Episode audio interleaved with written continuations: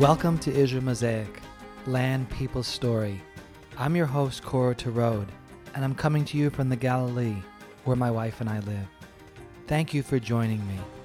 On today's episode, I'll be giving an update on the terrorist attack in Tel Aviv, the ongoing situation in Israel regarding the recent wave of terror attacks, and the refugee update from Ukraine. Terror strikes Tel Aviv. On Thursday night, April 7th, just after 9 p.m. local time here in Israel, a 28 year old terrorist by the name of Ra'ad Hazem opened fire in a popular bar called Ilka on Dizengoff Street, sending people in restaurants, cafes, and bars fleeing for their lives in a scene of chaos and panic. The Times of Israel reported that three people perished from the attack and they were all buried yesterday. Two close 27 year old friends, Tomer Morad and Eitam Magini, were shot and killed at the Ilka bar. Eitam died a day before his reception for his engagement. Eitam's fiance's mother mournfully spoke about his passing and said, Instead of a wedding, there will be a funeral. The third victim was Barak Lufan. Barak was a former Olympic kayaker. He represented Israel in 2008 and 2012 Olympics in the cities of Beijing and London, respectively. He was a Paralympic coach and a father of three. He succumbed to injuries on Friday, April 8th, and at least 10 others are still battling injuries from Thursday's shooting in Tel Aviv. After hours of searching in a widespread manhunt for the terrorist, two members of the Israeli Security Agency spotted a suspicious figure hiding near a mosque in the nearby city of Jaffa, which is two and a half miles away from Tel Aviv. That figure was the suspected terrorist, Ra'ad Hazem, who was from Jenin, but he was residing in Israel without a legal permit. Gunfire was exchanged between him and the two security agents, and he was killed.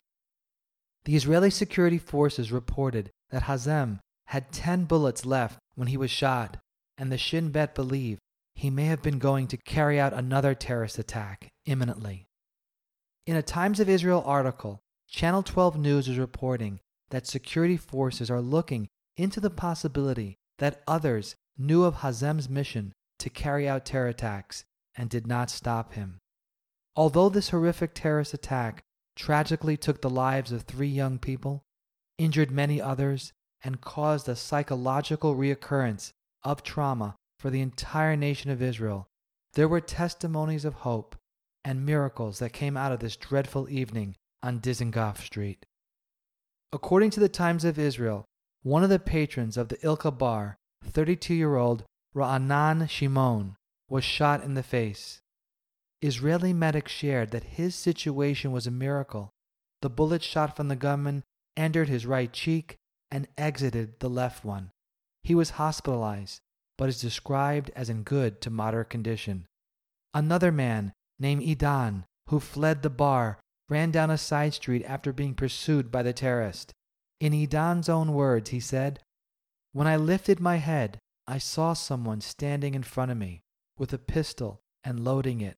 I just ran, and I heard five shots. I did not look back and did not hear him say anything. The terrorist stood about two meters from me. He shot at me, but missed and hit a nearby car. Idan's friend, who was with him nearby, played a key and crucial role in saving his friend's life. He said, recalling the incident after running to a higher floor after the first shots were fired, I saw the terrorist pull out the pistol and cock it. I shouted at him.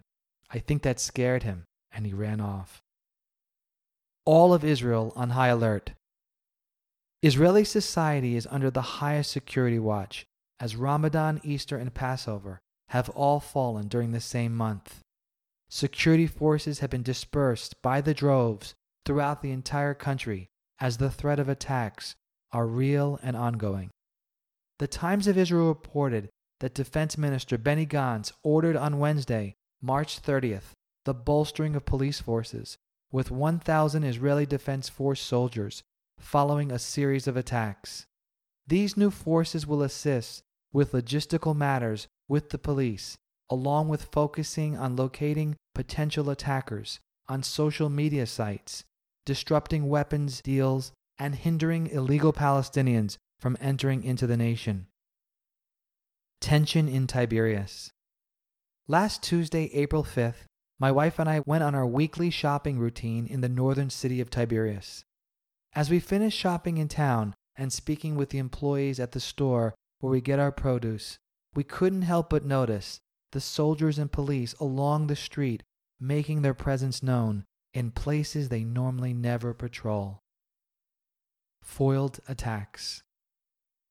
According to Israel 24 News, Prime Minister Naftali Bennett of Israel has reported that at least 15 significant terror attacks have been prevented and more than 170 suspects arrested in the recent weeks.